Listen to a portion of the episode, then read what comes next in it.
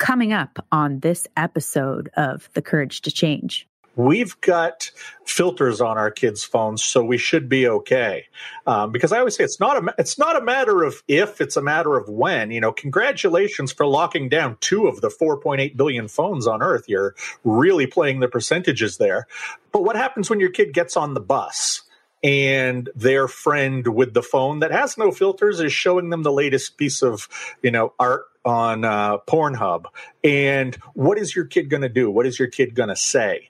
If you don't know, you haven't actually porn proofed them. Hello, beautiful people. Welcome to the Courage to Change a Recovery podcast. My name is Ashley Loeb Blassingame, and I am your host. Today, we have Joshua Shea. Joshua is a pornography addiction expert. He is a certified betrayal trauma coach and the author of three books about pornography addiction, including He's a Porn Addict, Now What? An expert and former addict answers your questions. Since 2018, Joshua has given more interviews about pornography addiction and betrayal trauma than anybody in the world. During his interviews, he does not portray an anti porn message, but rather promotes the ideas that porn addiction spans all demographics and those with a problem should seek help before it's too late. After speaking openly about pornography addiction, he began receiving messages from wives, girlfriends, and mothers of addicts. As a result, he now speaks about the issue of working through betrayal trauma, especially with the partners of addicts and those who are facing infidelity. Today, Josh is not only recovering from a 24 year pornography addiction, he's also been sober since 2014. When he's not speaking, coaching, or helping others, you'll find Joshua in central Maine and his wife and two children. Oh, had so much fun with Joshua, asking him all sorts of crazy questions, talking about uh, my thoughts on porn and my history and his history and even what we should be doing with our children, our young children, as it relates to pornography addiction, prevention, and addressing the issue in our, in our homes. We talked about different resources for people and symptoms and signs and what we think is going to happen in the future as a result of this pandemic. We covered it all. It was incredible. I love Joshua. He's just such an expert and honest, authentic guy who talks about these issues. And it's just so important. We need someone out there blazing the trail. So I am really grateful for Josh's time. And I hope you enjoy and learn lots in this episode. All right. Episode 113. Let's do this.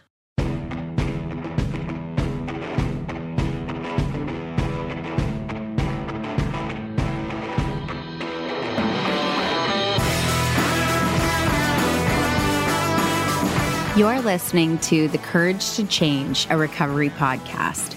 We're a community of recovering people who have overcome the odds and found the courage to change.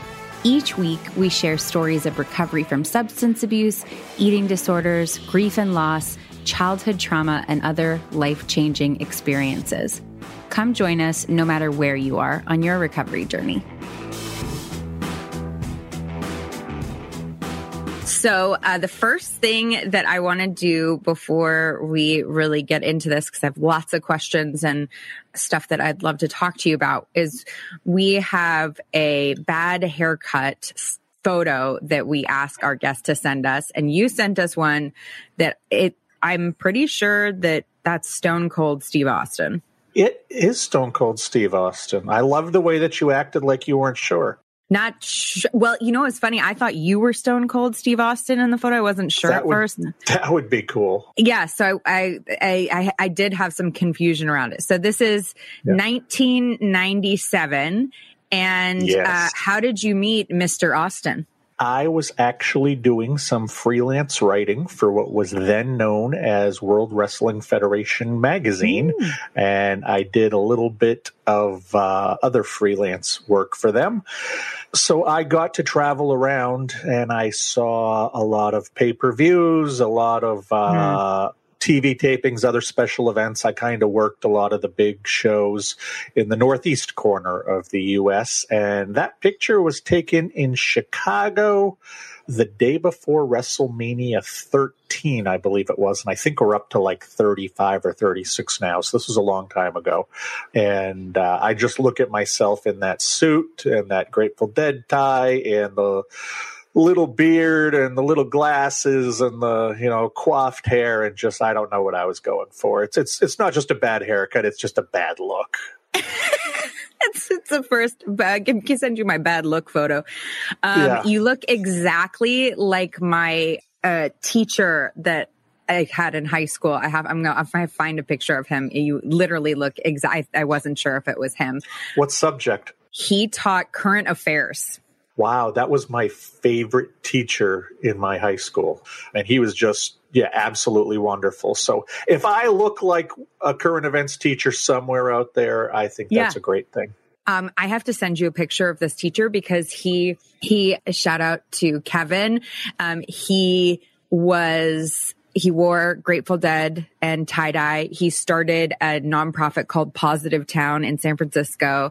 So definitely yeah. going to send you a picture of him after this. I was I I looked at it and I was like, he's a porn addict. Thinking to myself, you know, about my my teacher. That's, that's I part mean, of my message. Who who might yep. have been also who might have been. Yeah. So you do you you were I are a journalist, right? I'm, I'm sure that never that piece of you never goes away. Um, I think it's like that, riding a bike. Yeah. Right. Right. So, and I was listening to a couple other podcasts that you've done. You've been in porn recovery for seven years. Yes. Is it seven years still? Right. And one thing that I heard you talk about was in, in one of your uh, podcasts was Patrick Carnes, and I am an alumni of the Meadows. Did you oh, go to the Meadows for treatment? I did not because I got a better deal through my really bad insurance oh. um, at the Sante Center just outside okay. of Dallas. Yeah. I looked at the Meadows, you know, I looked at uh, Sierra Tucson, I looked at uh, at the time, uh, what's his name? Weiss still had his deal out in LA. So I looked at, for what was available at the time. I looked everywhere, and uh, Sante Center because, like I said, I had such bad insurance. That was the uh, that was really my only choice. Well, you know, I want to preface this conversation with a little bit of um, information about my knowledge center, which will give you some background into the questions that I ask you, which is that I went to treatment for drugs and alcohol multiple times first. Congratulations. Thank you. And then I could not stay sober. And so I went for sex and love addiction to the Meadows. Now, what turned out for me was love addiction. Really, it was more as my husband always jokes, he's like, let's be real, it's love addiction. But uh, it was we had different groups at the meadows where you were there for alcohol you were there and you were different colors right? And so sex and love addiction was orange. Two of my friends in our group got married. True story. And uh, i was like everything they is, warn you against. Yeah. Yeah. I was like guys this is you literally can't write this. Like you actually can't write this. You're leaving love. Okay. And then we had the silver group which was sex addiction. And we had we had groups with the silver group and I got to sit in group with some of the silver, the sex addiction people, including some who had, um, who had been looking at child porn, but hadn't done anything yet. And they wanted, they were trying to get well before you know they they acted on it. And and one thing that you talk about in your talks is the st- are the statistics around sexual emotional physical abuse in you know you talk about it in men but I'm, it's i think it's honestly probably the same in women. That i have a feeling you're right. that category of you know of, of struggle and how that how basically, I think, it, it, correct me, I think it's 80% have emotional ninety percent. No, no, nine, no? nine. Okay. It's just over seventy percent have physical abuse in their background. Got it. I believe it's eighty-two percent has sexual abuse in their background. Okay. And and I have seen two different numbers associated with this specific study: ninety-four or ninety-seven percent wow. have some kind of emotional, emotional or mental trauma. Do you ever think about the three percent that like what the fuck happened? You know. Yes, I, did. I actually I had, like, what happened? I actually, I actually, probably about six, seven months ago, my therapist, who she and I talk now a lot more like colleagues than like yeah, yeah. Uh, patient and and uh, client, and I was asking her. I said, you know, have you had any of these people sit down? I know that there were plenty of alcohol, not plenty, but there was there's you know a double digit amount of alcoholics who don't have any uh, right. you know trauma in their background. A lot of video game addicts don't have trauma in their background. Lot of gambling addicts don't have trauma in their background. But just about everybody, when it comes to sex, does, except for this, like three to five percent. Have you ever had one of these people? And she said she did once, and they spent about a year trying to figure out where it came from. And in the end, they just kind of reached the same conclusion. It was just one of those things and there was, unless he was completely, utterly lying, which she didn't think, she, yeah. and she said it fits because she's probably had over a hundred, you know, uh, right. people who have had had had sexual addiction, pornography addiction issues, and uh, she said he was the one. So I, I, guess it's probably correct, and you know, it's it's in some ways, I guess it's probably more frustrating because at least I can specifically totally. point to things that happened. My question. So I had all these questions, right? I first I was like, okay, so I'm looking up. I've, I've, I've, you know, I know about, I know about sex, right? We give sex for love. We give love for sex, right? These are things, terms we hear when it ter- talks yeah. about sex and addiction. I, I will, th- I will throw out to you that I have been to many SLAA meetings, and there were many things that I found myself identifying with in the SLAA program more than the SAA program. Interesting. Okay. Yeah. I mean, it's an emotional, right? We're having an emotional connection. Yeah. I, okay. So one thing is there's something called internet porn addiction. Is there a magazine porn addiction? Like what is, is there like a physical? Cause we don't have, I mean, actually, I should rephrase that. Let me reframe. Does porn come printed anymore? I think so. I mean, I, I, I find a bookstore. Um, I, I, I, I know you know, one of the things that people missed in the first few months of the pandemic that uh, I actually, my last book was about the porn industry during their pandemic is Playboy went out of business. People don't even really recognize that because so much else was going on. I imagine that they're still printing it. I don't know if it's still a big seller here in the US, but, you know, I'm sure it's still a big seller elsewhere.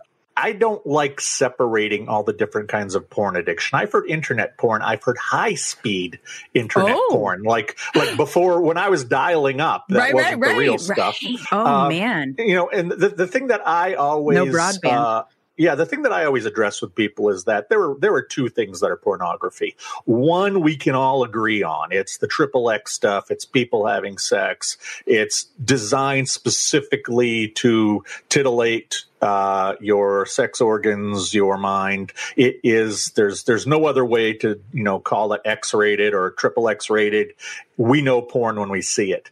Now there's the other stuff, and I I, I always give this instance is that I've got a daughter. She's she turns 22 next week, and um, my wife. They got Victoria's Secret catalogs for years, oh, and yeah. and and women in lingerie never did it for me. That was never my thing. So for me, Victoria's Secret catalogs are junk mail. They are crap that fills up the end mm. tables in the living room or the coffee right, right. table. You're, right. you know, I don't know why they're, they're going out of business from what I've heard, or they're losing a lot of business. And I have a feeling a lot of it's because they killed a lot of trees and spent too much money on catalogs.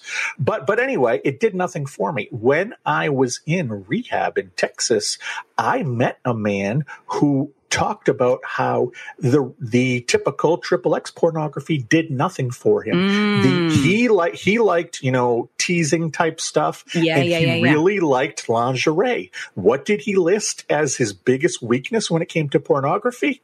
Victoria's Secret catalogs.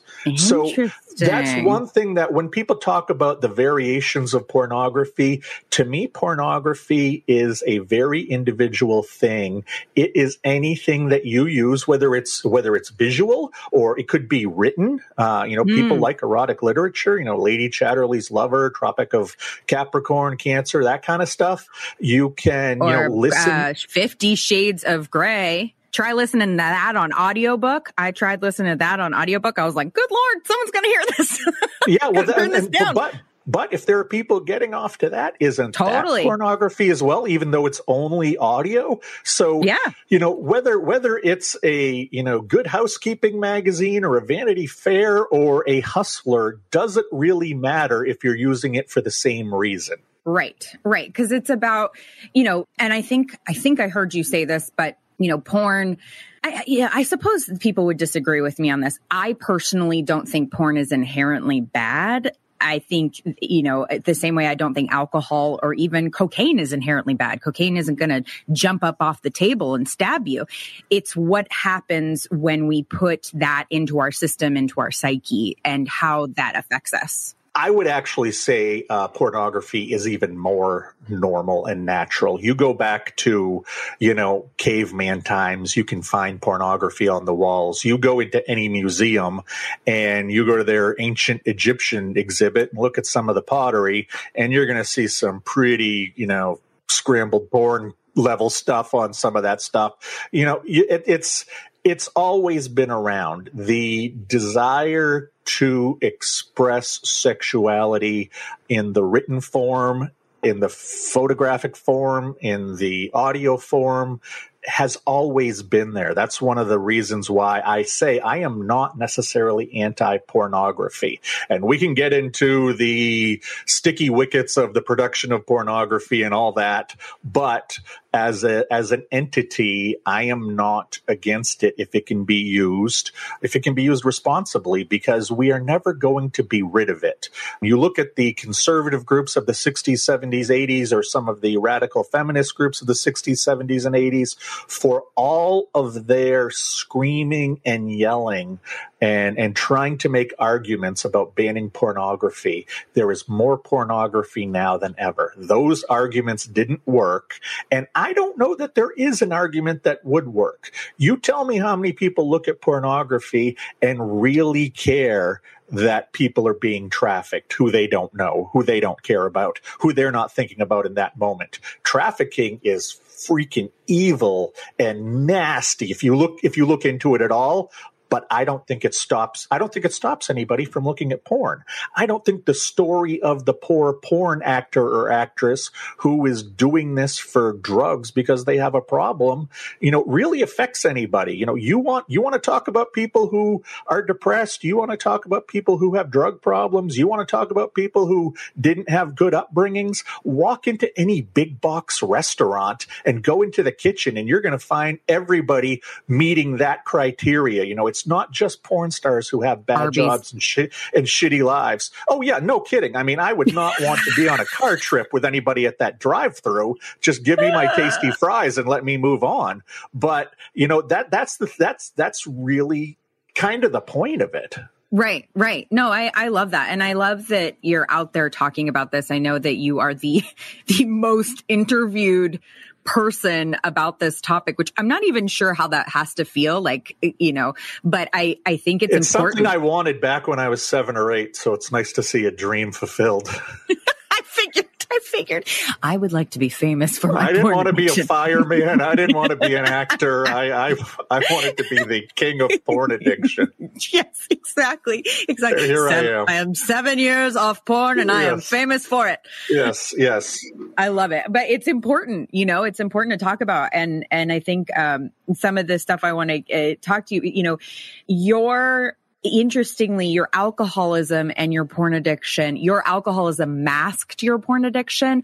And did you find, tell us kind of about how you found your, found out you had a porn addiction as a result of a drinking problem? Yeah, absolutely. I mean, I, I, first looked at porn when I was 12.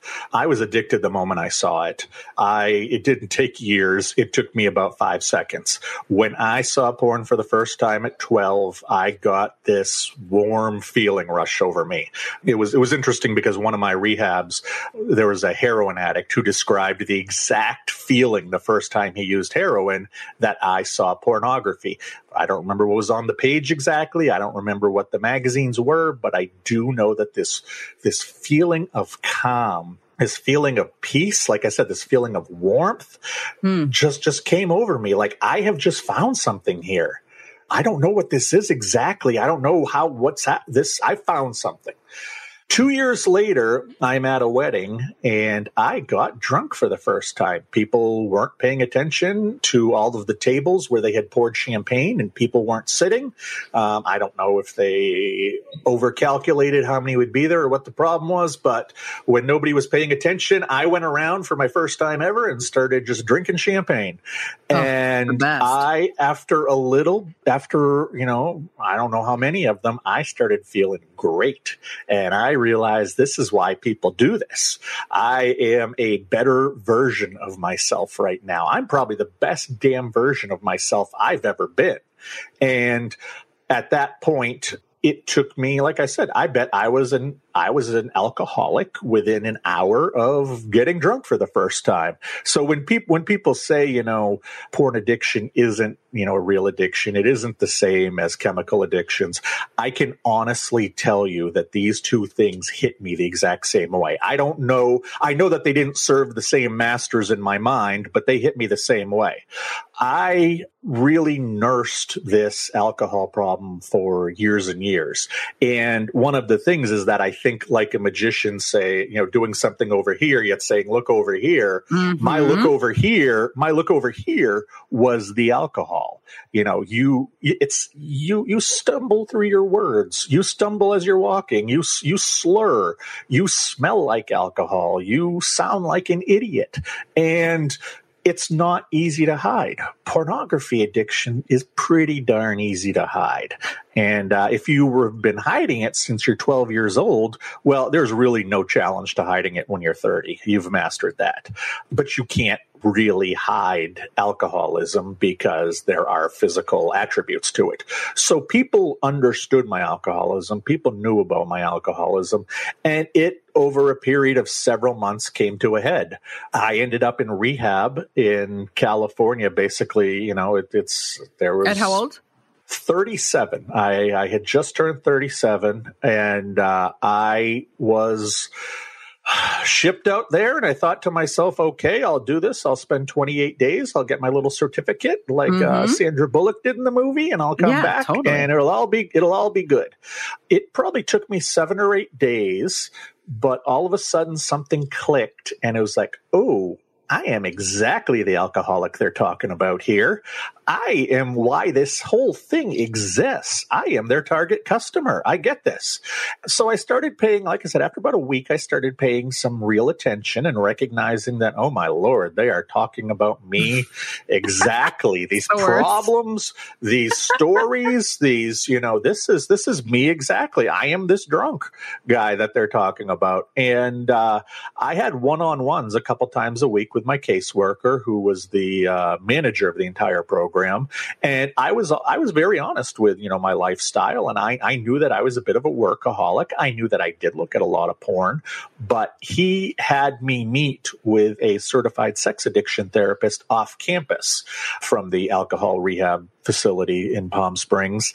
And I met with this guy a couple hours twice a week. I think my last four weeks I was there.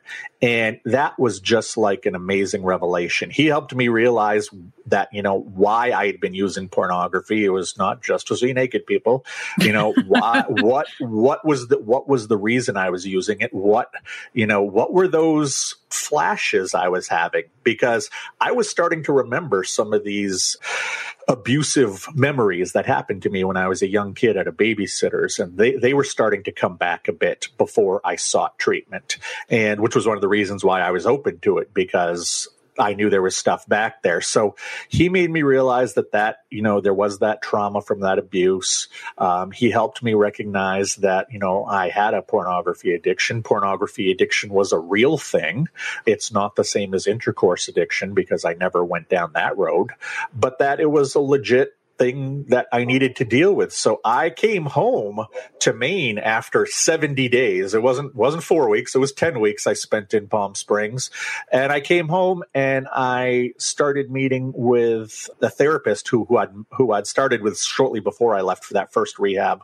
We went in intense for that next year. I mean, it was several times a week, several hours each time. I thankfully had the resources that I didn't have to go work full time. I could do freelance writing from my home and, and make ends meet. So I spent so much time researching and learning and, and finding out as much about pornography addiction and sex addiction in general as I could. That's just my journalist background. I'm a research geek. You know, I can sit there and read the academic journals and enjoy them, but I know other people can't. So, you know, I was, I kept talking to her about how there was nothing out there about this and how I don't know if I'm getting all the information. And so she suggested, and it made sense to me, why not go to a rehab for sex and pornography? Despite the fact I hadn't looked at it in a year, I clearly had trauma issues that I was still connecting. There were issues, you know, there, there, there, there could have been other issues surrounding sexuality with me, which turned out there really wasn't. But that I, I, went to Texas in the summer of 2015, like I said, a year after I'd looked at porn, but I really got to focus on that with specialists. I got to be around other people for the first time who had dealt with that. I'd never been to a, I'd been to AA, but I'd never been to another 12 step meeting. And while I, I don't go now, I do think that there is a strong basis and and a strong uh, platform upon which the, the programs are founded. But I ultimately uh, recognized just what a major piece of this of of, of my life going back to three, four, five years old, sexuality had been and how maladaptive it had been for, a lot of the time, especially with uh, visual aids, with with pornography. And uh, you know, I made the decision that if I was going to keep my family, if I was going to keep the few friends I had left.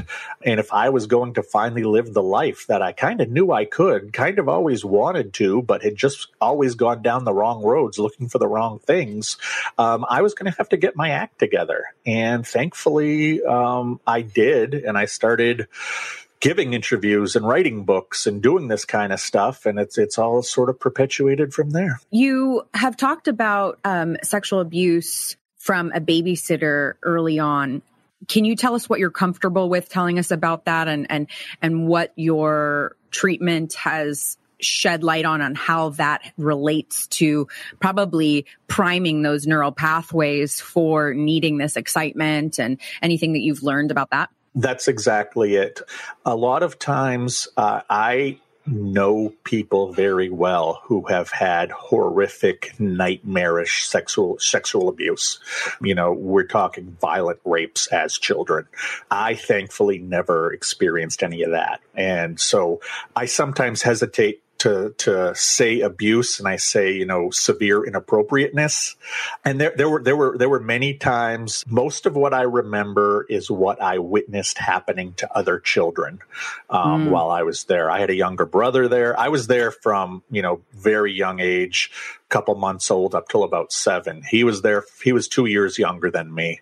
To put that in perspective, and there this was a, a daycare. Lot, it wasn't a real daycare. It was a woman uh, who lived a mile from my house who took care of a lot of teachers' children. My parents were both elementary school teachers, and she had a reputation for taking care of teachers' kids. So there was usually between three and six kids there, depending on who was being taken care of at the time. There were things like I remember at four years old, she called me in to see uh, one of the little girls she was changing who wasn't out of diapers yet. She wanted me to see that little girl's genitals. And then she wanted me to touch them under the idea that this is to show you how girls are different and you know and and i don't recall it going beyond me she yeah. just telling me to do that but you know i, I don't i yeah. don't know what else. I also you know i remember her her daughter was 18 or 19 years old. Um, and this is this is actually the story where i think a lot of my issues stem from. Her daughter was 18 or 19 years old. I hated her mother uh, just mm. an evil, you know, I want to say evil. I want to say very sick woman who was was very uh, inconsistent with her caretaking. So I loved it when I could. I was usually one of the oldest kids there. This happened when I was five or six. I was hanging out in her room with her and uh, she had to get ready to go to work. She worked at a department store in town, and I was with her on her bed, and I remember she told me to turn around right. so I couldn't see her change. She went to the closet and me being a precocious five or six year old, I recognized if I looked just perfectly at the mirror on her bureau, I could see what was happening over by the closet. But mm. me hmm. also being a five year old who's not super slick, it was quite obvious as I was moving my butt along her bed what I was trying to see. And uh, she caught me pretty quickly. And I thought that she would be really pissed off. And she, she, really wasn't. And she just said, you know, what are you doing? And I, I don't know. She said, you know, have you, have you ever seen a woman naked? No. And she told me to come over to her and I went over and she kind of dropped her bra down to her elbows. And she asked me if I'd ever touched a breast before, which, you know, every five year old but me. But I, uh, I, uh, I said no. And uh, so she let me for like two seconds and then she put her bra back on, and, and that, that was that. She told me, Don't tell my mother, or she will kill both of us. Don't tell your parents, or they will kill both of us, which I kind of knew was correct. But I will tell you, those two seconds when I had my hands on her breasts were probably the most sexually charged two seconds of my life. I think that was like the Hoover Dam of dopamine breaking hmm. and flooding my mind. And probably through my entire addiction after that, that's what I was looking for was that same initial chasing that first high that I got when she when as a five year old this this 18 or 19 year old let me touch her breasts. And it was one of those things where it took me a long, long time to view that as a level of abuse. Yeah. And I still talk about it and I'm like, you know, I really liked it at the time. It felt really good at the time. I understand how it likely had ripple effects through my life. Right, right. Um, but it was it was one of those confusing things because I'm not supposed to tell anybody about this. I know this is taboo. I know this is bad, but this feels so great. This feels better than anything I've ever felt before. And again, this is me at five, six years old. So, you know, maybe when I finally see a porno magazine at 12 years old, oh my God, here it is. It's not in real life, but it's right here right. in front of me again. And I remember how great I felt that first time. And when I had that warm feeling come over me, it wasn't the same feeling, but but it felt pretty damn good. It's interesting. And I love talking about this because I think there are a lot of people out there like you and me who've had what's considered sexual abuse. And also, it at the time did not it wasn't like a violent rape right it wasn't a it wasn't a something that you know a person we didn't know or it wasn't there like there are these things and i love this severe inappropriateness where you have a situation that, yeah, in the moment, you have no context. You're five, you know, you have no, right.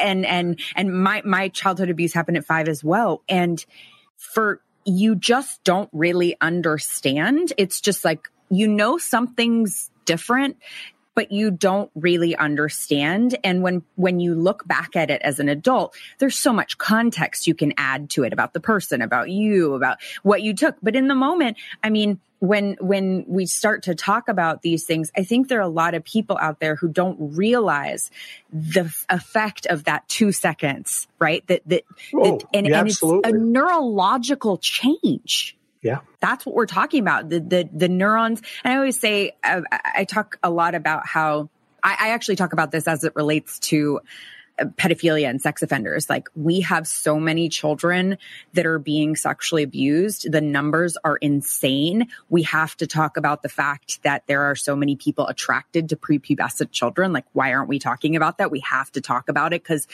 we are only talking about treating it after the fact. Nobody wants to talk about treating like being well, able we want to, to pretend it. it. We want to pretend it doesn't exist. Right. And, Pedoph- and pedophilia just, is one of those words uh, I think a lot like like pornography, like Hitler, that we're afraid to say out loud because if you simply say the word out loud, you're worried that people see it as an endorsement. And right you know, right, and, right. and, I know, and I know you as a professional understand what pedophilia actually is. So when you know a guy is attracted to a 17 year old post pubescent female, and somebody's like, "Oh man, he's a pedophile," you can turn and say, well, no, he's actually ludicrous. not a pedophile. Yeah, he's not a yeah. pedophile. Here is the science behind it. And then you're the person who suddenly knows way too much science about pedophilia. Totally. Uh, pe- oh my God. I, I, love you. So, you. so you don't want to be, you don't want to be that deliverer, you know, and you don't want, oh, you know, pedophiles should all go to jail. Well, actually, they shouldn't until they break the law. Yeah, that's right. That's, right. There's our, there's arsonists should not process. go to jail until they light a fire.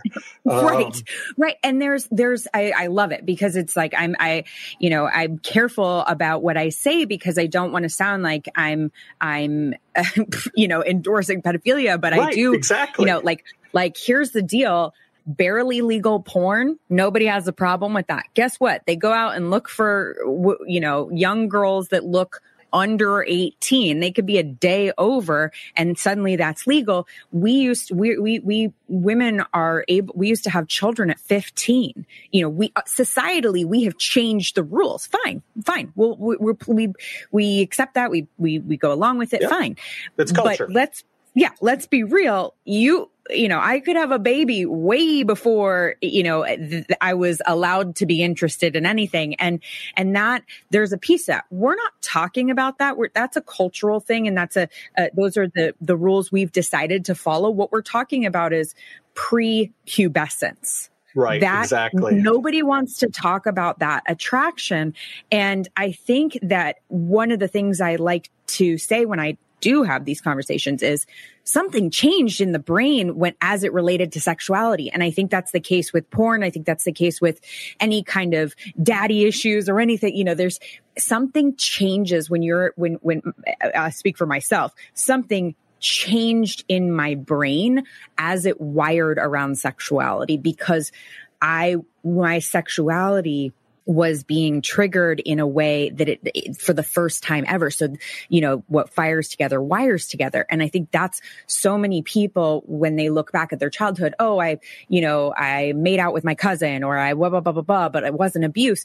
Maybe not, but it definitely wired. If it's your first sexual experience, if it's your first sexual interaction or exposure, it is wiring in your brain and that matters. No, absolutely. In the, uh, mid, you know, early to late 80s when I was, again, six, seven, eight, nine years old, you know, back when kids played outside, there yeah. was a ton of kids in my very residential neighborhood. And we played every game you can think of, including yep. strip tag. And, you know, with strip tag, you catch the person, everybody goes, you know, behind the shed, they quickly flash, and then we go back to playing. And it seems, you know, it seems like just a little punishment that comes with a little game. But, you know, looking back, it's like that's, that's, curiosity, but was that curiosity for all the kids there? You know, I don't think that did anything to harm me long term specifically, mainly because, mainly because I got all these other great stories. but, uh, Arby's. But uh, right, yeah, exactly. but I uh, I wonder if those some of those other kids was that a sexualization moment? Was right. that something that was unhealthy for them? You know, I, I I don't feel bad or I don't you know and any of that stuff. But I wonder if some of those moments that we have in our lives, um, you know, do scar, do leave marks, do you know yeah.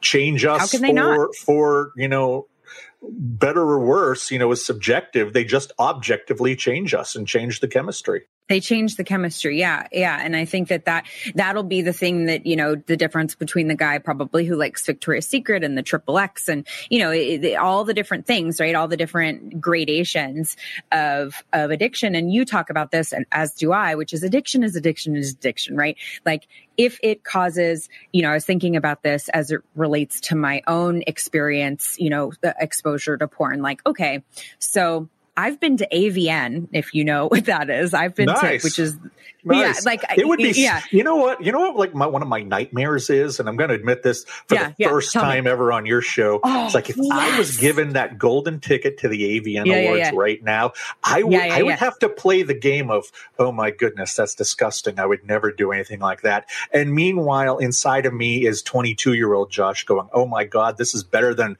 the golden ticket to the Willy Wonka factory. Right, right. And and it, see for me, so I had a boyfriend that was really like I guess eh, I mean maybe he was a porn addict, I don't know. And we so we went to Vegas, we went to AVN. I, How far did you to, have to travel? Did you live in North Vegas or did you have to travel? no, no, I lived in Prescott, Arizona. Okay, so he was a porn addict. yeah, yeah. We we went. Um, he took a out. road trip and his girlfriend to go see porn. So well, we were like you know, we were you know we there were porn stars that we we liked or whatever. I mean, I wasn't really into. I was like, I don't know. I, I it again, it never did much for me, so it wasn't. But we, I, I've definitely been exp- plenty exposed, have enough exposure both in person and and you know seeing porn, whatever. I like so I'm somewhere middle of the road, like great, if great, if they're great, if not great. No, my, my, my tastes were very, very vanilla. It's, I, I, sit in rooms with certain people who are porn addicts and I'm just, oh, oh my yeah, goodness, yeah, yeah, you look at that, you know. Yeah, I'm like, oh my fuck, that can't even. Naked, yeah, that, naked, naked, naked people on a beach was enough for me. I didn't need them right. wearing diapers or having fish sticks thrown at them while leprechauns totally. sang songs so I, I, know that there's a lot of different stuff and, and so I was thinking about it as it relates to my experience, which, you know, is significant, I guess. And, you know, I think it's really it comes back to that addiction thing. Is it making your life unmanageable? Is it preoccupation? Is it none of that? That was not no, is not making my life unmanageable. It was a, it was a, you know, like a eye candy, like, oh, that's interesting. Oh, cool, whatever. And I could take it or leave it, no interest. Like what I look at for people with alcohol and drugs, like their level of moderation, like, oh, cool, it's here or oh, cool, it's not. Something I don't understand when it comes to substance. That is what we're talking about with porn addiction, right? It causes problems, right? It it it hurts relationships. It uh, is a preoccupation. Maybe it's something we spend money on, something we hide. Those are those are the indicators of addiction. Is there something other than that when we think about porn or when you talk to your coaching and porn recovery that you say, do you do this or do you like, you know, the seven questions? How do you how do you identify beyond what the rest of us identify with our other yeah. with, you know with chemicals? Well I, I, I let them decide if they're an addict or not. You know it's a label. I, I call yourself whatever you want. What I talk to them about is is their use of pornography. You know, what is the motivation for using it? Is it it's been a hard day? You know, is this is this like a drink after work? Because you may not think you're an alcoholic, but needing a drink every day after work and fiending and feeling, you know, almost sick not having that that drink after work, that that's a red flag. And there are lots of little red flags. There are lots of little habits we have that maybe don't cross into addiction quite, but you add up these habits and it does get there. The thing that, you know, I I will say is that, you know, because of those statistics, especially when I'm working with a man, but even when I'm working with with a woman, there is almost always abuse there. Like we said earlier, that 3% where there's not. I go into it assuming that they have some kind of trauma from some kind of abuse. And the thing, the thing that I, I, I have found is that ultimately it's about a feeling of not being under control of your own mind And I think that's true for every, like you said, you know, addiction is addiction is addiction. 95% of what happens in the mind is exactly the same from addict to addict. Porn addiction, I'm not going to, you know, lose my house the way I will with gambling addiction. You know, I, I won't get carpal tunnel the way that I did, I would with video game addiction. You know, I won't potentially, you know, blow my brain apart with, as I might with meth addiction, but all addiction takes place between the ears. Just because I'm a porn addict or a sex addict doesn't mean the addiction takes place between my legs. It still takes place between my ears in my brain. And that's what we have to get people to realize. Even with standard addictions that maybe are more acceptable in society, like alcoholism, we need people to realize this is not because these people love the taste. This is not even because it makes these people feel good for the moment. These people are alcoholics because something else else likely happened and they need some kind of escape from it. And this is what millions of us have found. We find a behavior or we find a substance and then we just descend upon it like jackals, like vultures. And before we recognize it, we've devoured whatever's there and we need more. And it doesn't matter our job, our family, our friends, our time, the other things we value. This becomes number one, two, and three priority. And uh, you satisfy that demon, you know, that won't quiet in your mind unless you feed it whatever it needs for the for the addiction. You get a little bit of time there of, of, of feeling okay, and then it's just keep repeating it. And by the time you realize you're an addict, it's too late. You know, when it comes to pornography, usually there's abuse, usually there's some kind of uh, sexual, uh, I don't want to say deviance, but some kind of incident or behaviors that haven't, that the average person doesn't experience usually you know at a younger age.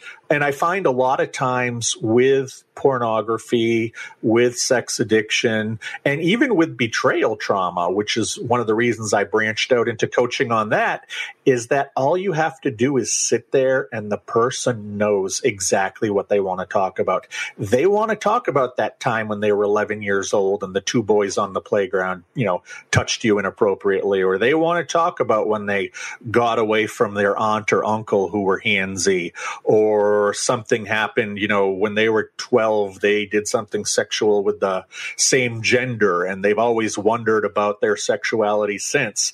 You know if if I, I, I, hate to break any giant uh, secretive bubbles, but coaching is not that hard. I think I learned how to do it when I was a journalist. You ask a question and then you sit and listen to the answer. And you don't just wait for your turn to talk. You sit and you listen to the answer. And they're usually telling you exactly what they want to talk about. And that's, you know, whatever direction they want to take the, the pornography talk in, that's fine. Once they recognize recognize that they're not going to be judged, that I probably saw everything they saw, that, you know, I and when when I'm dealing with betrayal trauma uh, victims, it's that I was the guy who did a lot of the betrayal. You know, when it came to my wife, but I was also betrayed by others when I was young, so I've seen both sides of it. You know, it's it's just about relating. It's just about talking. It's one of the reasons I like the 12 steps early on was because, hey, I'm not alone. This is the first time I'm realizing this.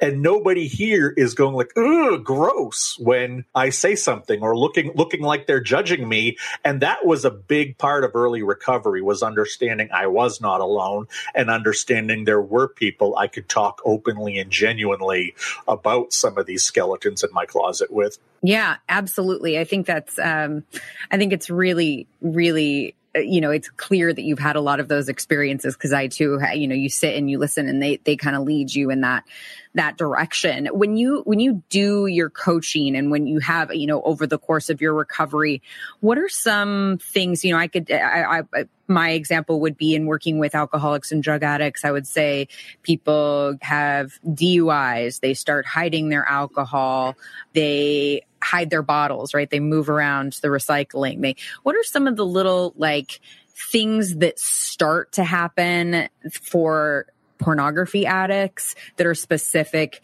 to that? It, would it be like clearing your browser history? Like well, little things. What if if if clearing your browser history of porn is is a sign of addiction? We've got a much bigger problem than we uh, than we, yes, than we yes. know. Because I have a You're feeling right. You're right. I have a feeling there's probably only about five percent of browsers out there with an open history of porn.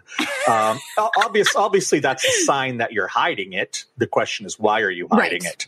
it? You know, and and one of the interesting things is when I do coaching, a lot of the men who I coach who have issues with pornography are sent to me by their wives who I'm working with for betrayal trauma. And it's it's kind of funny because they don't truly wrap their arms around the fact that they may have an issue because they don't think they do, yet their wife is screaming that they're an addict. And when I start talking to them, it becomes clear in a few minutes. These guys aren't addicts at all. They're just kind of assholes they, you know, their wife has told them repeatedly, I don't want you looking at porn. I disagree with porn, whatever her issues are. And they don't care.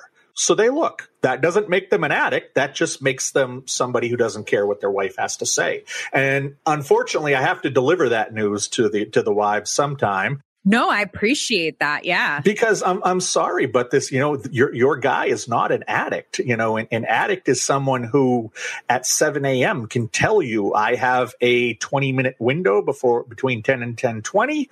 Uh, I will come home an hour before my wife. That will give me a 45 minute window just to make sure I'm safe on either side.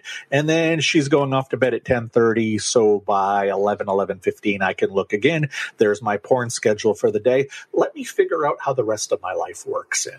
You know, that's the number one thing is that is that is the first thing you're thinking about. That's the first you know need. Let's say that you are getting you know that that twitchy feeling that you need it. Not it's not that you're horny. It's not that you want to have sex. You're just getting that twitchy feeling that you need those chemicals in your brain. Can we stop right there? I want to ask you a question about that. Okay. So you're you're not horny and you not it has it's not about sex no, no, not at but all. But you want to watch sex. Can okay, help me understand. Okay. I believe that and this is this is we'll never know this for sure, but I believe that when I was a kid now, um, I don't know if you heard on any of the other podcasts that I've spoken more about the babysitter at, she had real problems. And she would do things like put me in a back room that was completely black. I might be there for 10 minutes, I might be there for an hour. I don't know. There were things that I was forced to do. My brother, at one point, he was potty training, and he sh- we showed up in the morning at her house. He had wet his underwear between between my parents' house and her house. She made him strip down uh, from the waist down. She put him on a kitchen table, and the three or four kids there, including me, were all had to go like shame, shame, shame, shame. And I didn't want to do that. And when I tried stopping, she threatened to do that to me. So she was a she was a very very sick woman, and I think that's I think that's what almost all of this comes back to that I was, I had her, and then I had my parents who were traumatized by their families. I three out of four alcoholics there. I think that as a kid, I saw a lot, or I felt very not in control of what was happening to me. I felt like I was ceding control to whether it was my parents or this babysitter, but I didn't have control over my life. And I believe when I started looking at porn regularly, that's when I started to develop into uh, more of a confident person. I believe I started to develop into more of an overachiever. And, and I'll tell you why is because when you look at porn or when I looked at porn as a sick person, it was about control. Think about it, whether it's, whether it's a magazine or it's a screen.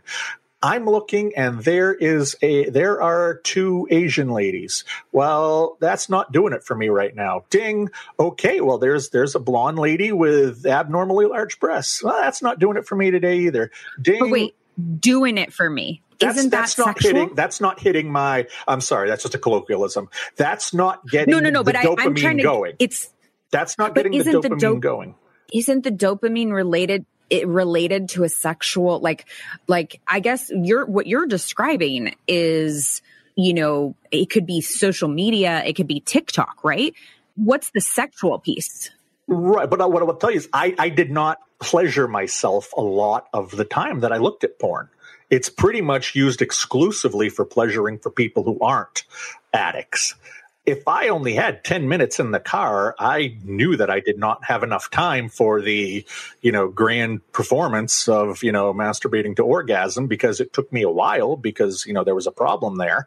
But I would still look at porn. That would be, you know, like having an appetizer until I could have something later. And, and that's the thing, though, is that you are the master of your universe when you're looking at porn. You don't want to see what's on the page, you go to something else. And you know what? That that woman or that man on the computer screen, they are not going to tell you that you're not good looking enough. They're not going to tell you to take out the trash. They're not going to tell you you didn't work hard enough at your job today. They are there to be objects for you and if you don't like those objects, you can hit a button and find some other objects. You are the master of your universe. That's what porn was to me. It was about control. I could, you know, I, I never was at a lack of finding, you know, sexual companionship before I got married. I never had a, you know, any kind of massively droughtful, you know, sex life with my wife. That was very different. Actual intercourse was very, very different, was not the same thing. I mean, and I think that a lot of people, especially people who go through betrayal trauma, confuse the two because there's naked people and an orgasm involved. And that's really the that's really the only connection. You know, it has nothing to do with the betrayed uh, ninety nine percent of the time at all. You know, in fairness, that is very confusing. Oh, absolutely. I, I totally get why it's confusing. But but like, put, put it to you this way: I became a porn addict at 12 years old. How is my wife, who I have met at 26, have anything to do with it? Oh, of course not. Of course, you not. know that's like saying it's, you know, yeah. I think one of the things I that I hear from from women, uh, I, two things. Number one, oh well, he looks at porn and th- because he that's what he wants. He doesn't want me. There's there's that one. Like like you know, I don't want him looking at like I don't want him looking at porn without me because I don't want him looking at porn that it like oh he's looking at a blonde and I'm brunette or whatever.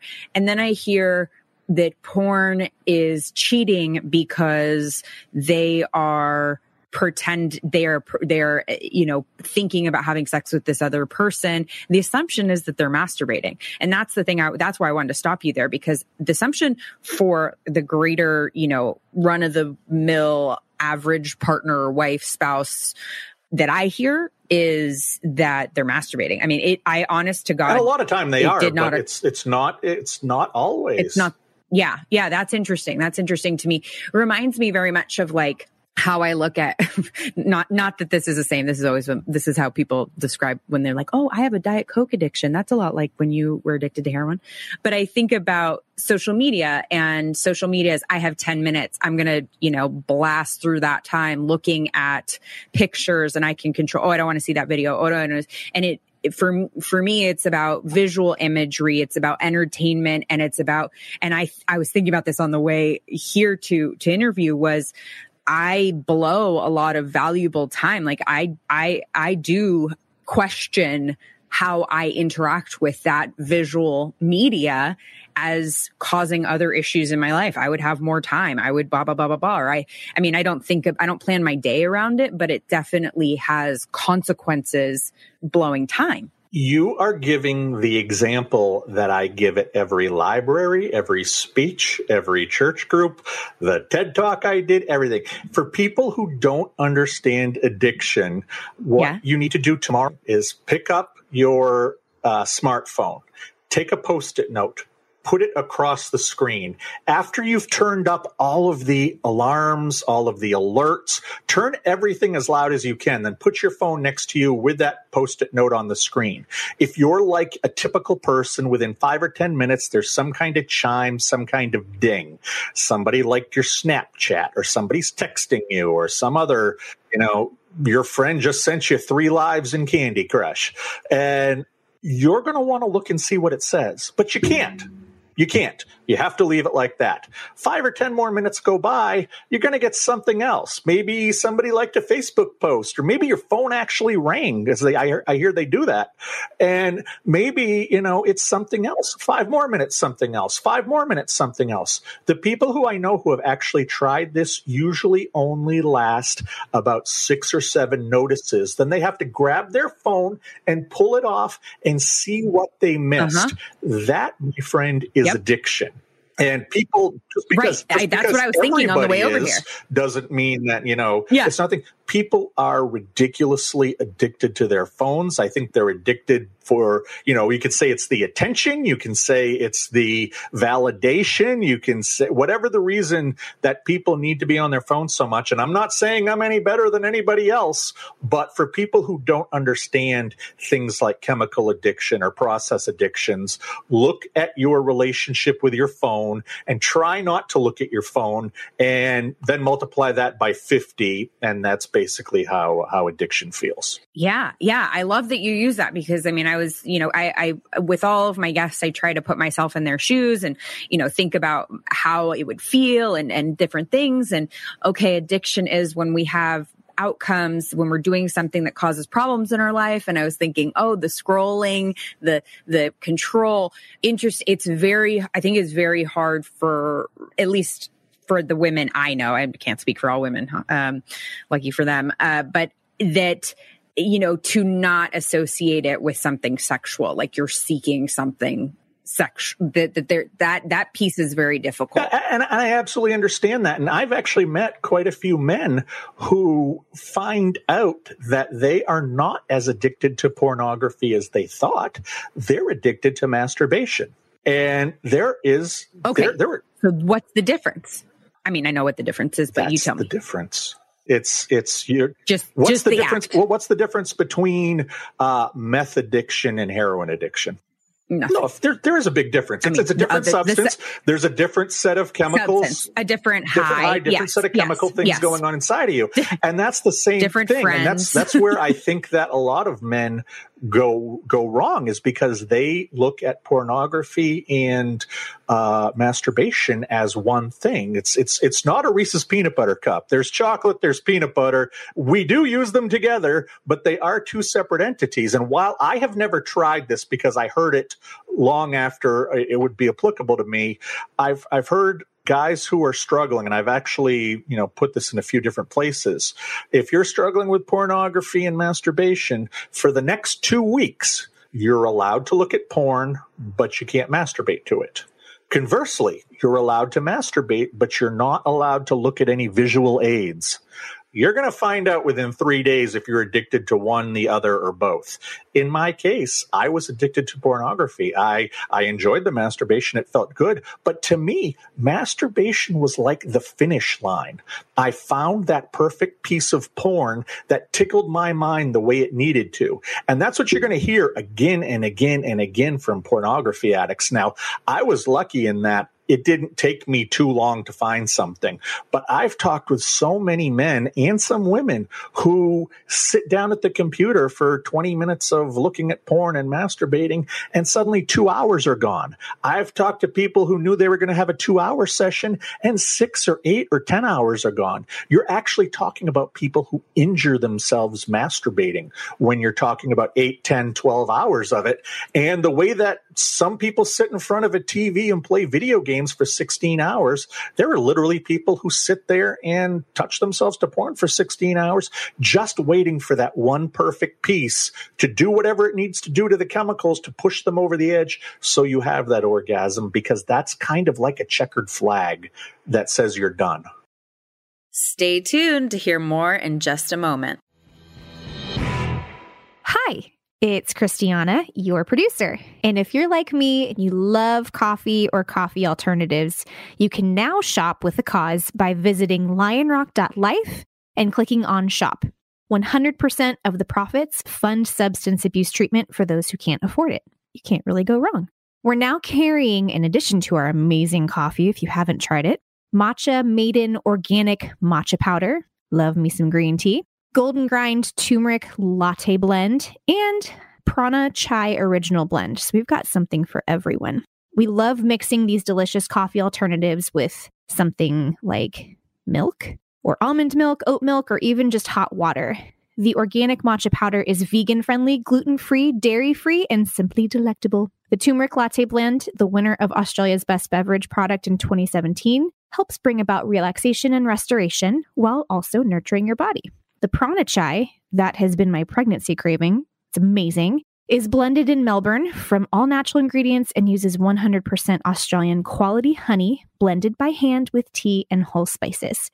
By shopping for coffee and coffee alternatives at lionrock.life, you are also helping provide substance abuse treatment for someone who can't afford it. Your favorite drink with the cause. So again, go to lionrock.life, click on shop, and you'll see our coffee and our brand new coffee alternatives.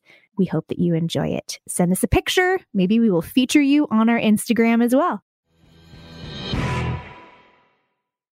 How do those you work with a lot of those people. What is it like trying to get them to into healthy sexual relationships?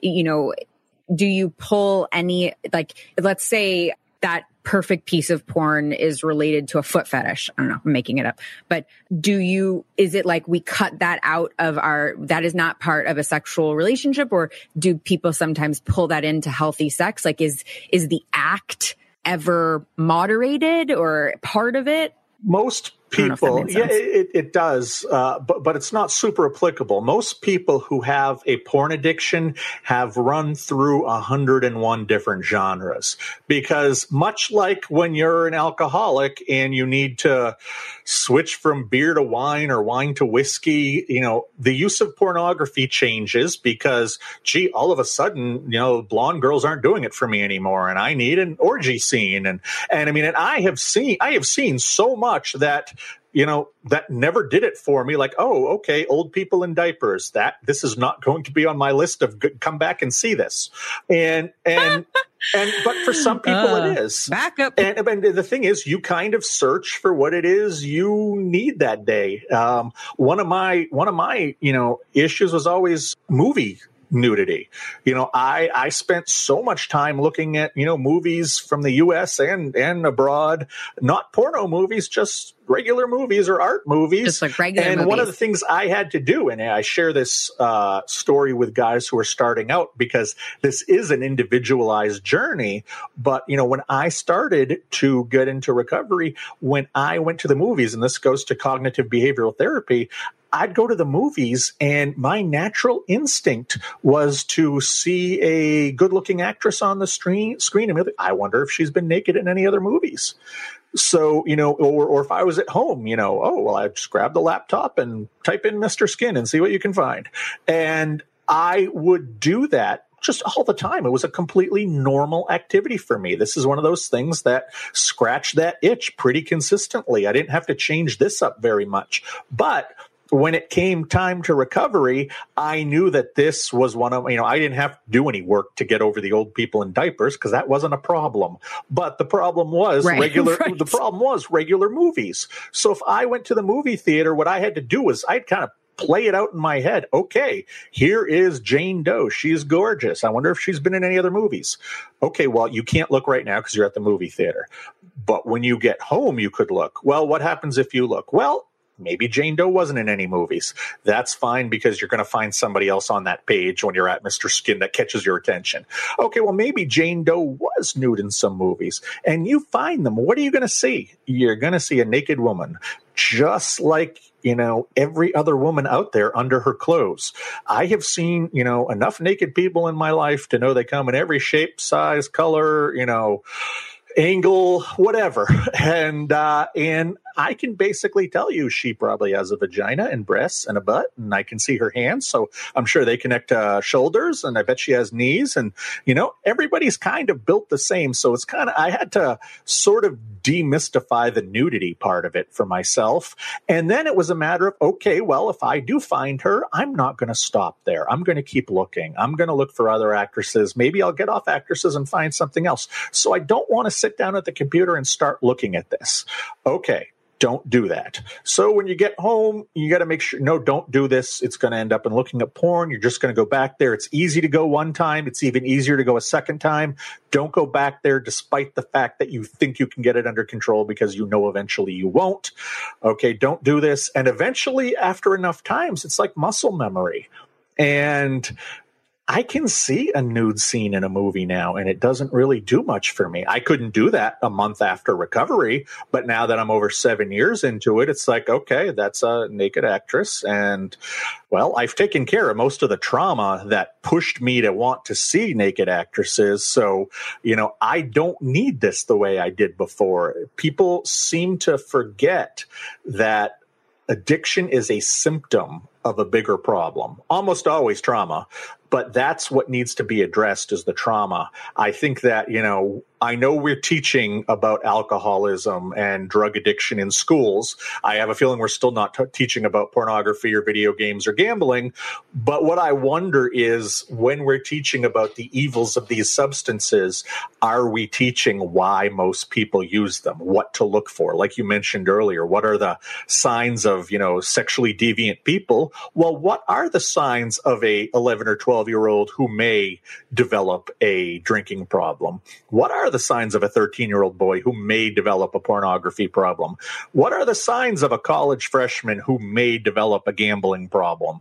You know, we need to talk about this stuff because these, if we can deal with the symptoms, and that's great. You put band aids on symptoms, but you don't take care of the real problem. You have to address the wound if you're going to heal it, and if you're not going to need a band aid. And in my case, band aid was all the band aid was pornography we have I, we have i have uh, four year old twin boys and and one of the things that i think i can see the ism i can see it can, my husband and i are both uh, in long term recovery and you know who knows what it'll be it never occurred to me and this is embar- i don't know why this is i thought this but like you described being five in that situation and right my boys are four and a half it doesn't occur to me. I, I was thinking, you, you know, you talk about them changing, and I'm like, oh God, I'm that, you know, they you saw this young woman naked and and and you know started a porn addiction or whatever I'm, they're going to see me naked and and become abstinent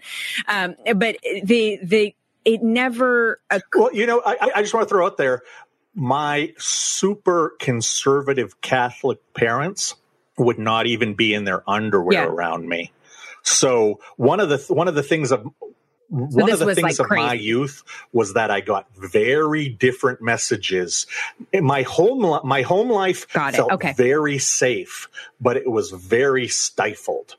This other life at this babysitter's house was much more open. The sexuality, in all honesty, was kind of exciting, but I felt unsafe there. So I think I equated sexuality with not being safe and being safe with this rigid almost frigidness. So that that that's what it is. I actually think it's incredibly healthy to be around your children naked, to or in your underwear, and to not make a big deal of it, and to call body organs by their correct names, and to to not create a taboo or a Pandora's box about sexuality um, early in their lives. I think that's super dangerous, but I think that's what happened to a lot of uh, a lot of kids of our generations.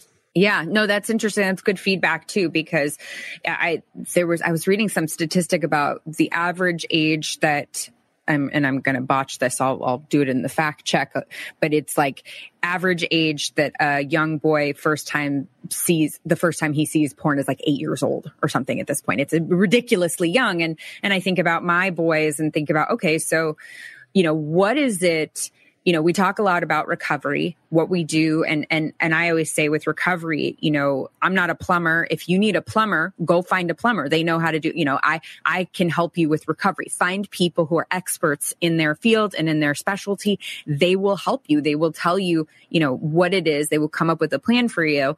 That is always my thing with recovery what about prevention or what about looking for those signs like you were talking about you know what i have young boys what is it look like to have healthy exposure and or when you talk to families about dealing with pornography to not make do you not make that taboo? Is pornography okay? When is it okay? Uh, do you, are those any topics that you ever cover? Yeah, absolutely, and and obviously, you know, people's uh, values, their beliefs, their morals will always play play into this.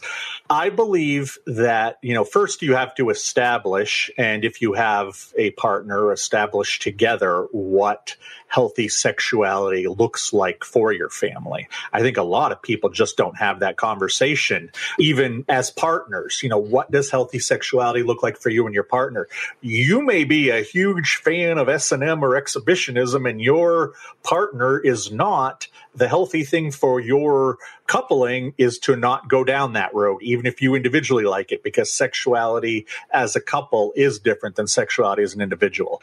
And I think that I think that kids absolutely want direction. And we have to remember nobody comes out of the womb knowing what the word pornography is, being ashamed of their bodies. I mean, the fact is you had to have sex to make the kid. So, you know, it's it's it's a natural part of life. What I urge parents to do a lot of times is, you know, when the kid is 3 or 4, you can you don't need to use the great big P word. You can just say something as simple at 3 or 4 as, "Listen, if uh if you're ever looking at at you know a phone or you're ever looking at a tablet and you see somebody without their clothes on let me know because uh, that's something that adults are supposed to see, not kids. So if you happen to see it, let me know. Just like if you see a cigarette that's lit somewhere, don't put it into your mouth. Let mommy or daddy know you see it. And also make sure that, you know, nobody takes pictures of you with your clothes off. Don't let anybody do that. But you also can't take pictures of other people with their clothes off. Okay. All right. Now let's talk about how to cross the street and leave it at that. And I think as the kid becomes, you know, seven or eight years old, you know, you have to have the sex talk a little earlier. You have to have the respect for the body talk a little bit earlier. You have to let them know that they they may see more of this stuff. You know, you know, if you're I uh I have to say this at almost every, and I haven't given a lot of in person presentations because of the pandemic. But before I was doing that, I would always have somebody, you know, raise their hand, be like, "We've got filters on our kids' phones, so we should be okay." Um, because I always say it's not a it's not a matter of if, it's a matter of when. You know, congratulations for locking down two of the 4.8 billion phones on Earth. You're really playing the percentages there. But what happens when your kid gets on the bus? And their friend with the phone that has no filters is showing them the latest piece of you know art on uh, Pornhub. And what is your kid going to do? What is your kid going to say? If you don't know, you haven't actually porn proofed them. And, you know, you need to have that discussion of there may be some channels on TV that you come across where you see, you know, people having sex or, you know, people trying to make a baby or naked people in bed with each other. Kids shouldn't, if, if you believe this, kids shouldn't be watching that at your age. They should only watch that at at 13 or 16 or 18, whatever's right for you. But I, I, I don't want you watching this stuff until you're that age. It's just, it's not appropriate for children. It's more for, for teenagers or adults. And much like cigarettes or drinking that I don't want you to do now. When you're 18 or you're 21 and you're not living with me, you'll make your own decisions because this stuff isn't illegal. But I do want you to know that much like cigarettes, much like alcohol, there are some problems that can come with this.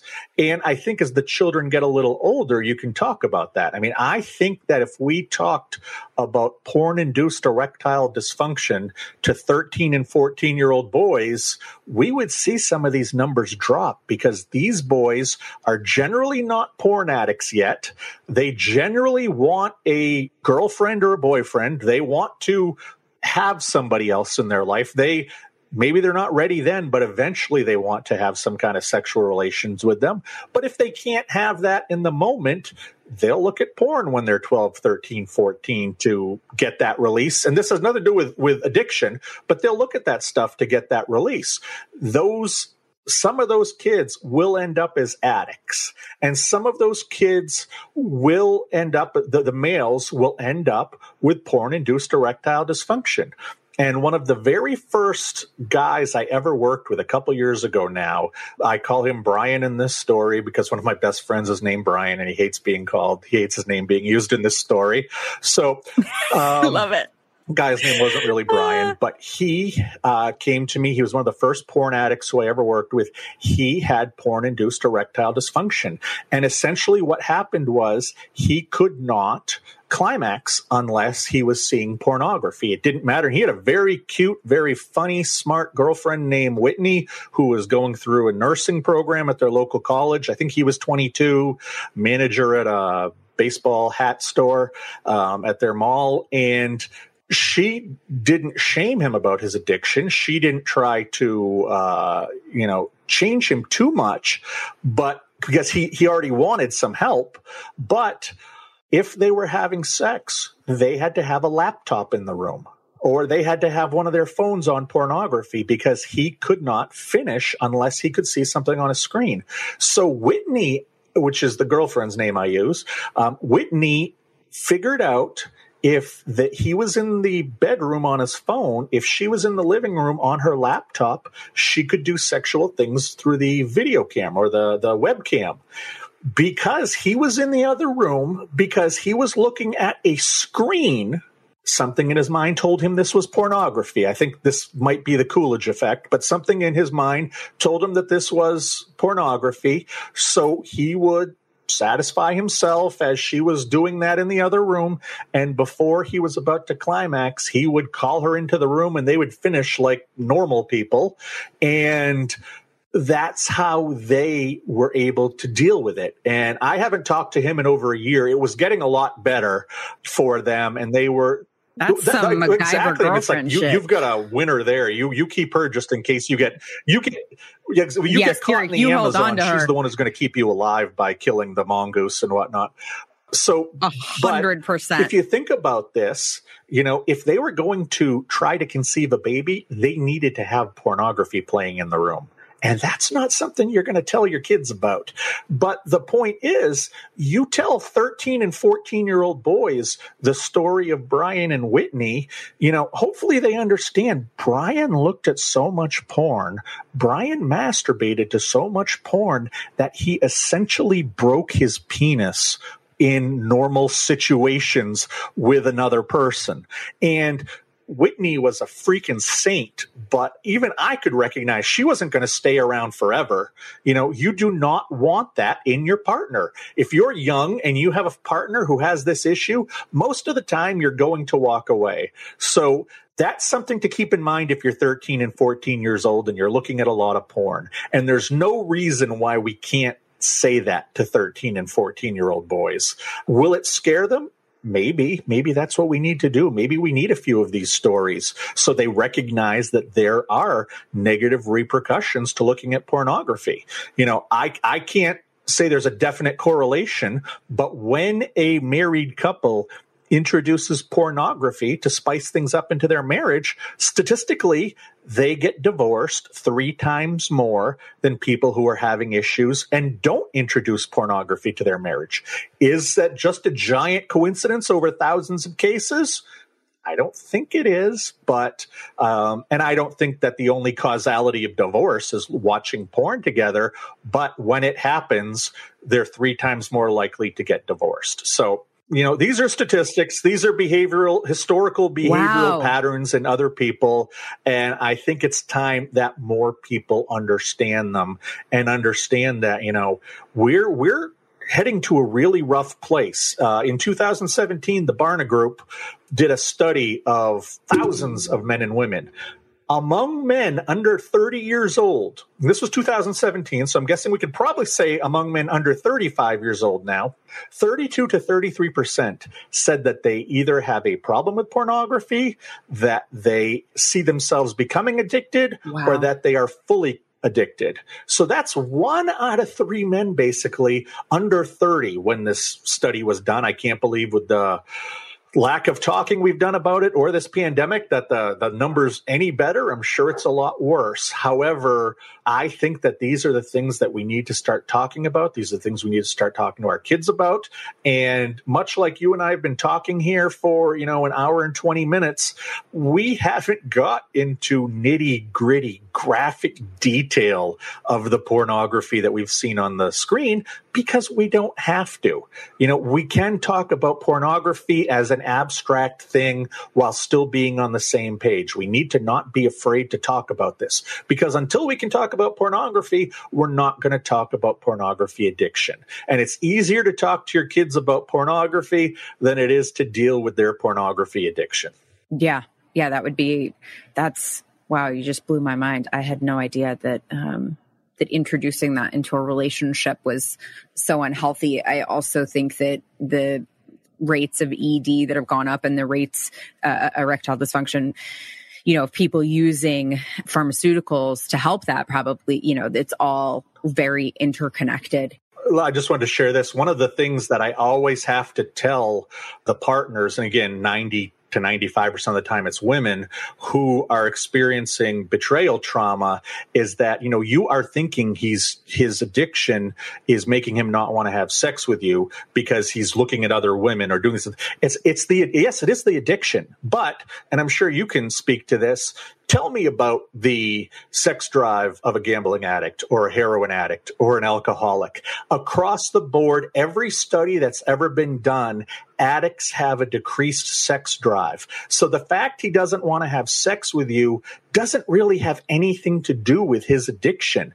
As I said, I had a fairly normal, healthy sex life the entire time I was an addict it served a different purpose. There's a difference of being up against a human body. There's a difference of expressing love as cheesy and corny as that sounds. You know, there is a difference in in having sex or in making love with a human for me than there was in looking at pornography. In pornography, I was I was serving the master in my head with you know actual intimacy you know with, with, a partner that was that was totally different that scratched a different itch and i will admit that probably in my last three to six months of addiction before i got help there was a an effect on my regular sex life but it, it, it, was because I was an addict, not because I was a porn addict. But I can again see how that's I can see how that how that's easily uh, misconstrued.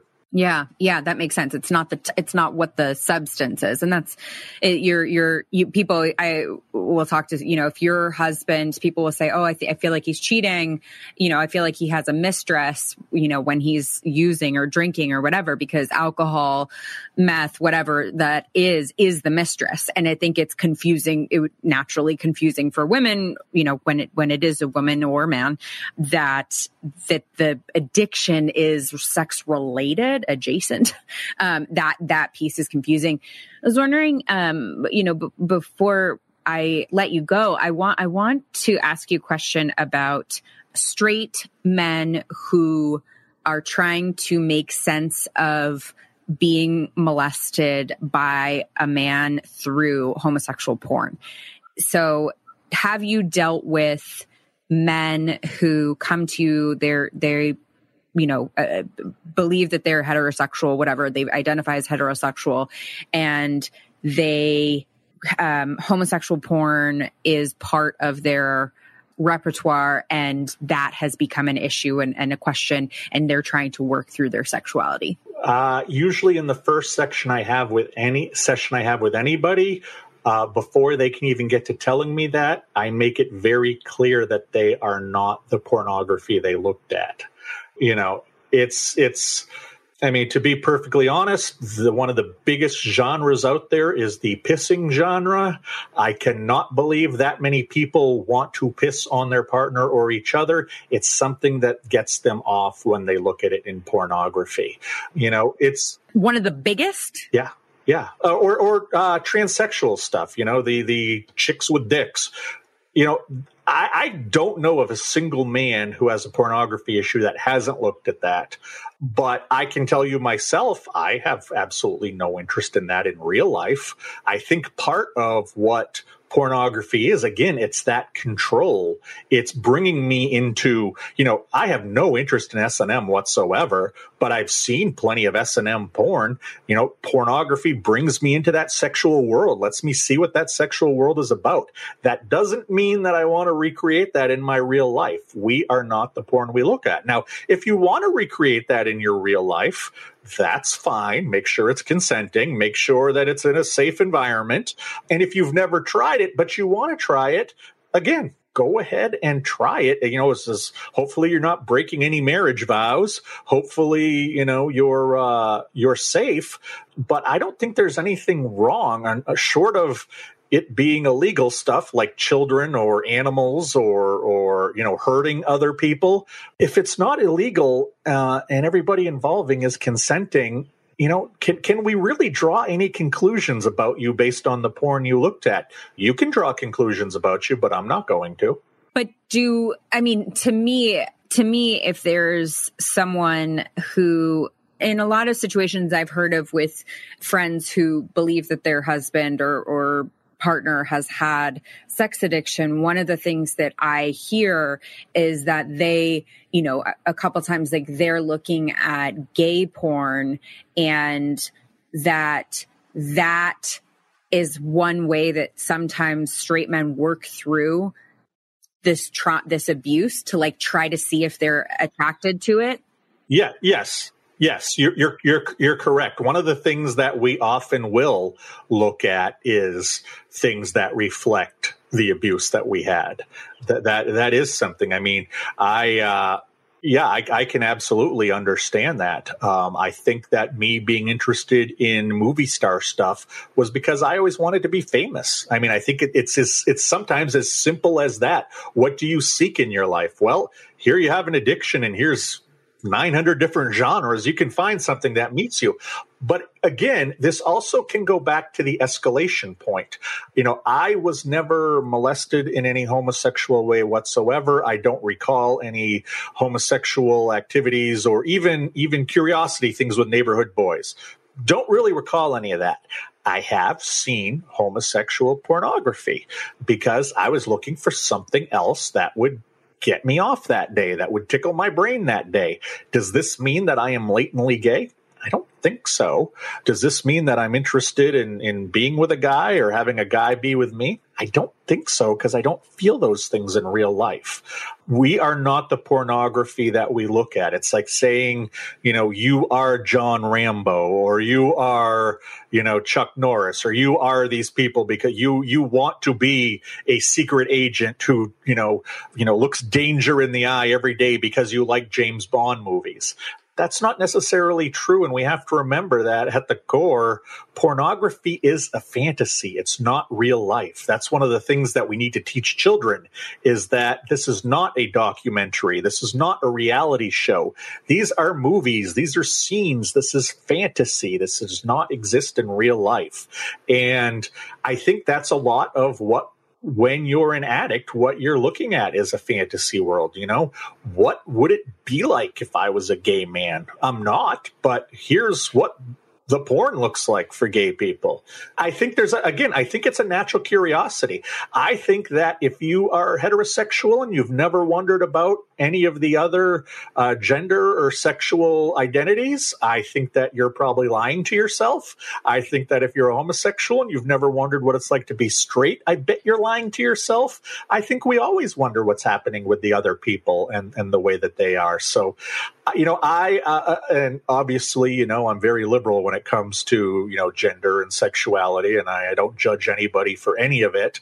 But I think it's completely natural, and uh, again, like you know, you're curious about people with different uh, different preferences, and you love pornography, and watching watching this is you know from from a weird point of view, I think there's a little bit of a sociological itch to be scratched in, in, in branching out and looking at porn. How is the other half living? How are these people who somehow have the guts to become porn stars or, you know, whatever reason they're doing it, why, you know, why is this poor man or woman letting this person piss on them? That's that's That right, what, right, yeah, right. It's like the I don't care. The Zillow of porn. How, you know, I don't care what's happening here. I want to know everything that happened up to this moment. What ad did she answer? How did she rectify with herself that being peed on or peeing on somebody was okay? To me, that's all fascinating. But for for the addict, it just might be the thing that gets them off that day, yet they're not at all interested in doing it real life. So I don't look too deep into the content of porn to decide what's going on with somebody.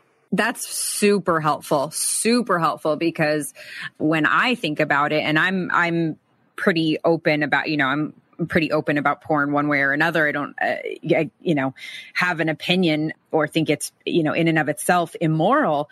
But I do think to myself, oh, they are eh, you know if someone i per, i don't know if i would say they are the porn they watch but I, you know i would think oh they they like this genre. They like like if you watch that then that says something about you. I that i would think that. And so that's helpful like if you're an addict you've built a tolerance to that. So you have to find something new. Totally. Totally. Totally. And when I think of it in that terms, and I also, you, you, the movie term, like, am I every movie? Am I a reflection of every movie I've ever watched? Have I watched movies I don't particularly like and I watched to the end? Yeah.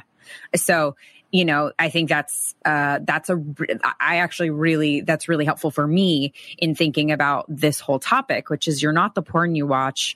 I'm not the, you know, uh, I'm not all the things that I've done, even the weird or, you know, whatever things. And, that is very helpful. I don't think society as a whole, I mean, me who, who, you know, I've been to AVN, I've seen lots of porn, whatever. It's, it's not really a big part of my life anymore, but I still had that in my head of like the relation to what you watch is a reflection of who you are. And, and that's something that I want to, I want people to hear is like, we can, we should not, we do not have to sh- talk about or not talk about, we do not have to, use whatever is the actual content of what's going on as a reflection of that person, which is probably where the shame comes from, right? That most people are probably not super ashamed of watching, you know, missionary, what, you know, right, uh, married sex, right? Like that's probably not where the shame, the shame point probably has something to do with what they're watching. And that makes how do we destigmatize? Well, we destigmatize by saying you're not the porn that you watch. and that's exactly it. And that, you know, I think that makes a lot of people feel okay. The the most powerful sessions I ever have with porn addicts are the first session. When they finally recognize that I don't care what they looked at, I'm not going to judge them based on what they looked at. I probably looked at it too, but whatever, dude, that's not what we're here to talk about. It's caused some problems in your life. Let's see if we can figure out how to how to change those things around. Our first trip's going to be looking back at trauma, but I think most recovery is about 75% trauma work and about 25% identifying triggers and identifying mechanisms by which you can cope with those triggers. Yes, I agree. I agree. I love that. Thank you. And I love the work that you're doing and that you're willing to stand up and, and talk about this. I think it's so important. And um, as, you know, mom of young boys, I appreciate you and I appreciate you standing up and saying, we, you know, we need to talk about this.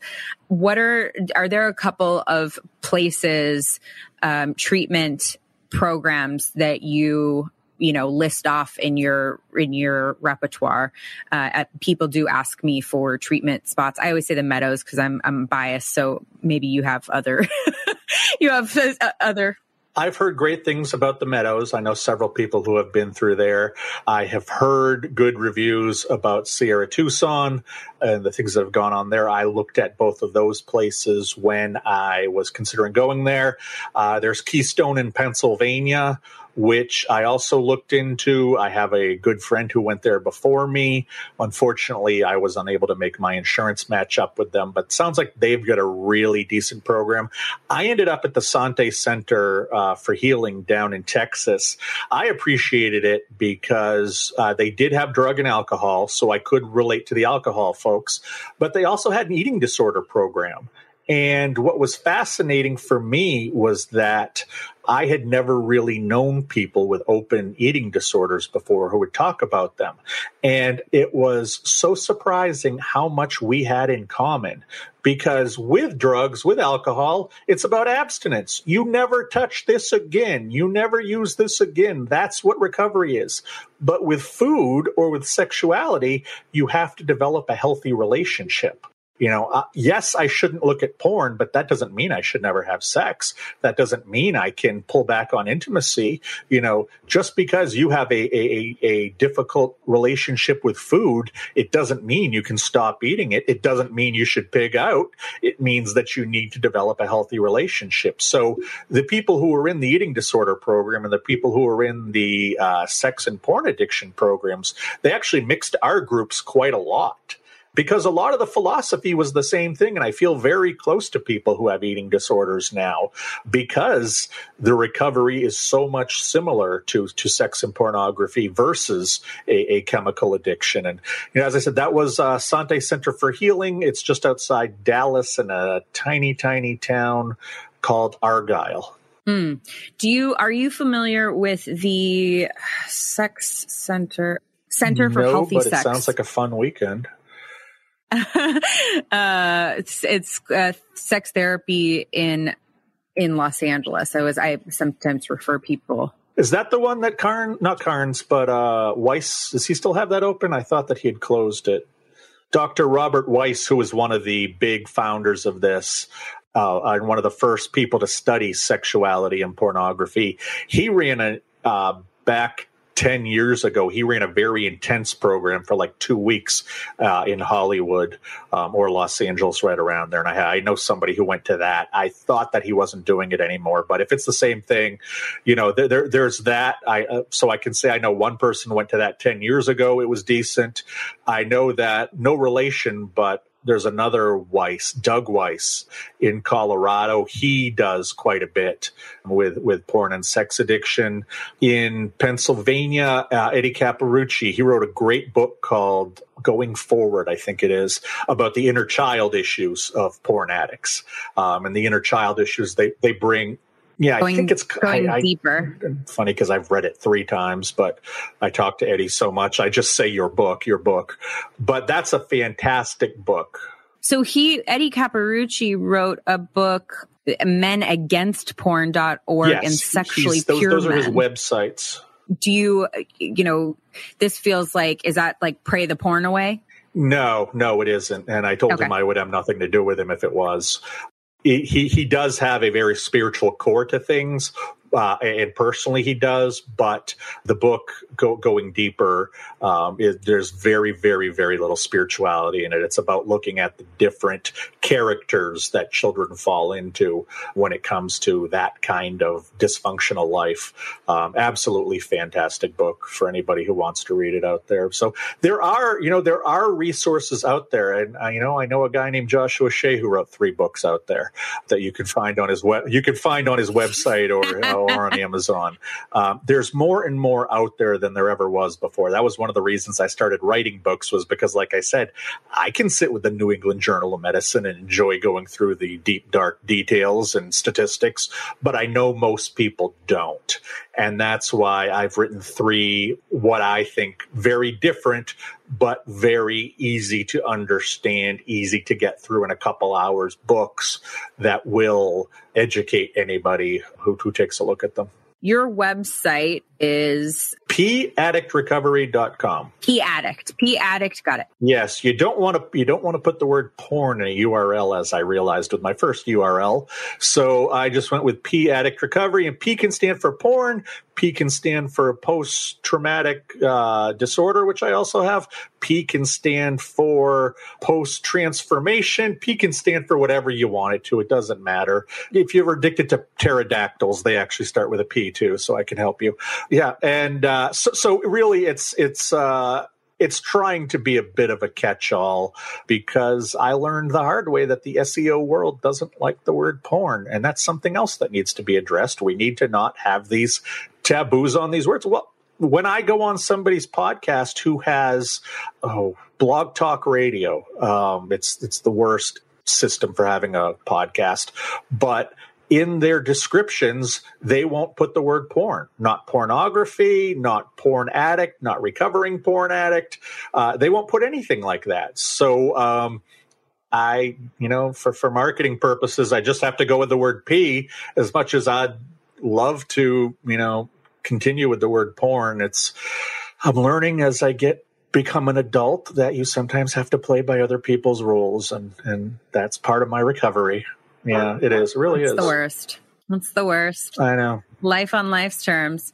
Well joshua i am going to where can what is your um, instagram? I want people to be able to find you there as well yeah, it's everything's really easy. paddictrecovery.com for my website, P Recovery for my Instagram and my Twitter.